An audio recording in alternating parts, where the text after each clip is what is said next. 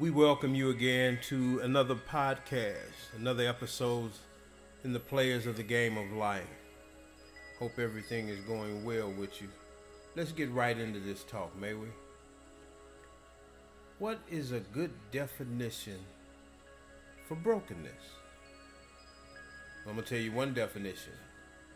It says it's a condition in which something is badly damaged and unable to continue or work correctly. But then there's another definition for brokenness in the eyes of our God. Pictured from the eyes of God, brokenness is being crushed by the sin and darkness of the world.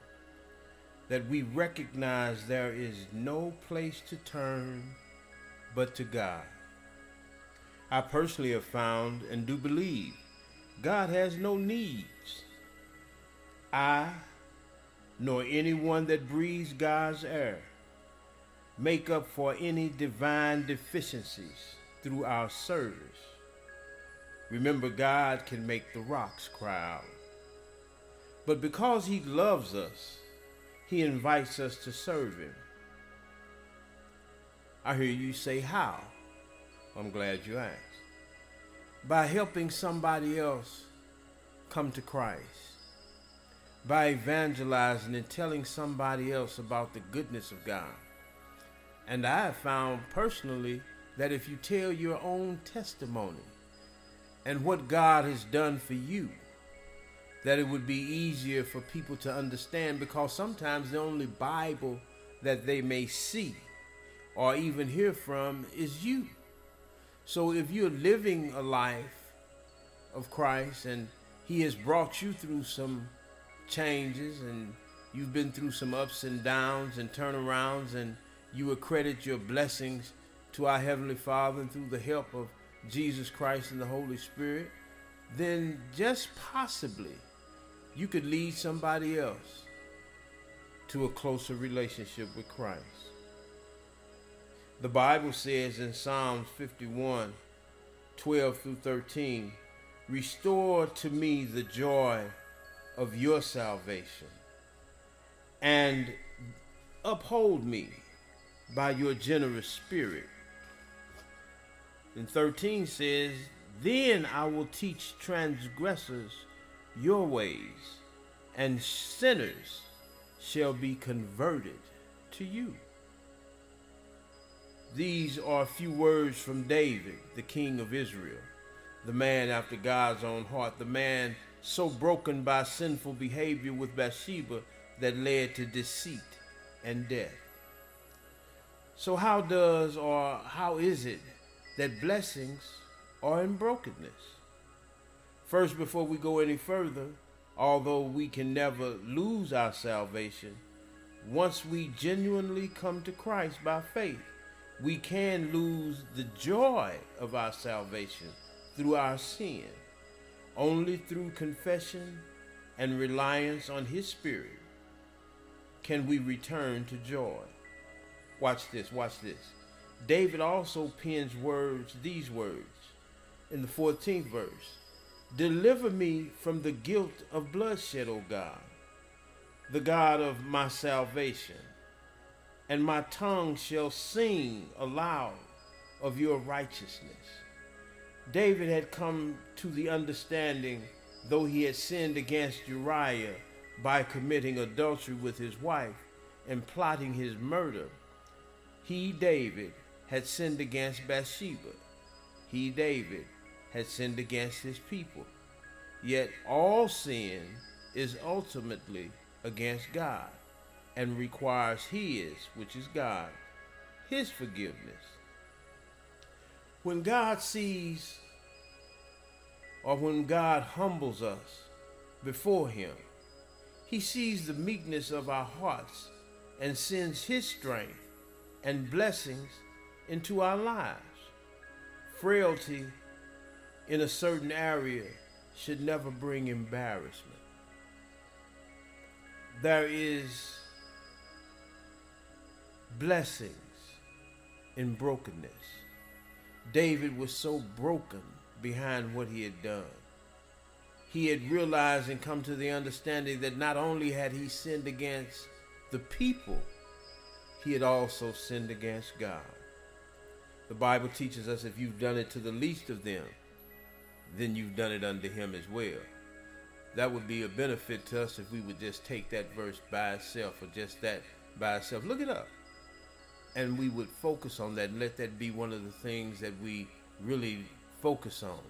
If I sin against somebody else, irregardless to who it is, I've sinned against God.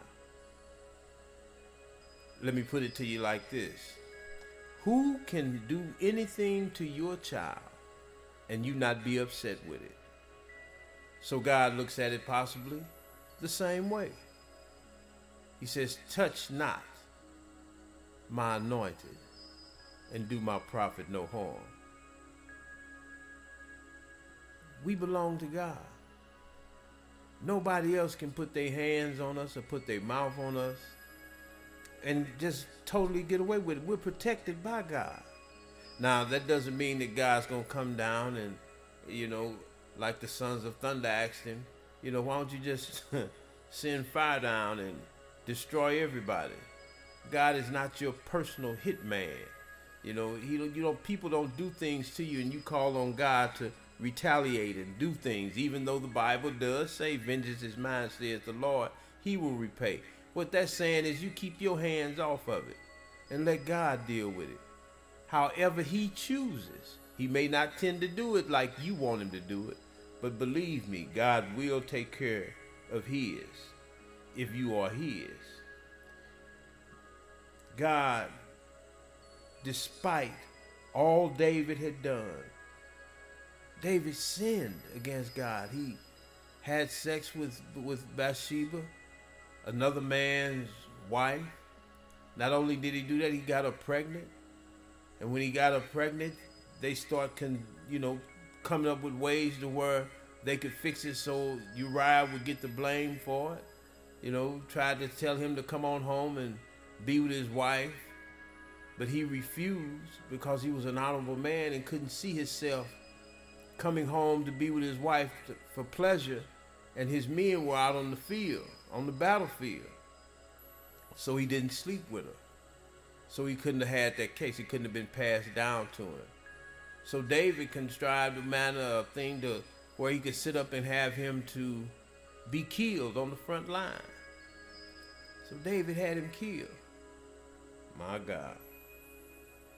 God still, despite all David had done, used him in the building of his kingdom, God's kingdom through his son, David's son, one of the wisest men ever on earth, which was Solomon, the king of Israel. Read the story. It's better than the young and the restless, days of our lives, and as the world turns, even better than dark shadows. It is impossible for us to go through life and don't run across something. It's impossible for us not to be broken by something. Now, I'm going to be honest with you and tell you the truth. I've been broken from some things that I have done and some things that have been done to me. But I found out that I had to be a forgiving person, not only forgiving, but when I did something to somebody else that possibly may have or really did cause them some uncomfortableness, I had to repent. I had to ask them and ask God to forgive me for what I've done. But God still used David. And God can still use us. It's not over just because we've made a mistake, just because we've been broken. In fact, that broken point or those broken experiences made me what I am today, thank God. You know, you better be careful sometimes when you ask God for strength. Because when you ask Him for strength, it seems like more comes on you. It's like lifting weights. If you want to get bigger and you want to get stronger, you have to lift more. But the only thing about that is God is your and He is your spotter. He's to make sure that you don't put too much on yourself because that's what it is. God don't put more on us than we can handle. You, we put more on us than we can handle. We do it to ourselves. Most of the things that have happened to us didn't happen because somebody else did it. We did it. We decided to step off into something that we had no business stepping off into. Sometimes God even gives us a warning beforehand. Remember when I said He blocks us? He allows us to see some things before it even happens to us. He keeps us from dangers seen and unseen. And He gives us that small little voice. God won't just come and kick your door down and tell you blah, blah, blah, blah, blah, do this, do that, do the other. No, it's that still small voice. It's in the communication with God. That's called prayer. When you pray to Him and then shut up sometime and just listen to Him talk to you. Sometimes we do so much talking to God that we don't have time to listen to God talk to us. But He's helping us.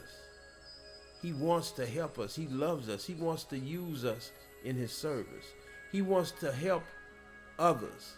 And He's created men and women and have given them certain uh, levels of discernment, certain gifts that they can help each other. My story is not your story. Your story is not mine. You may have gone through something already that I have never been through, but I'm about to go through. You can help me on the way out just by telling me that God helped you, thereby giving me hope that He will in turn help me as well. Sometimes people talking and using Christianese, that's Christian talk. You know, sometimes you have to talk to them just where they are. God talked to people, Jesus talked to people and met people where they were. He talked to all types of people. We need to talk to all type of people some of the experiences that we've been through aren't always from the good side of the tracks.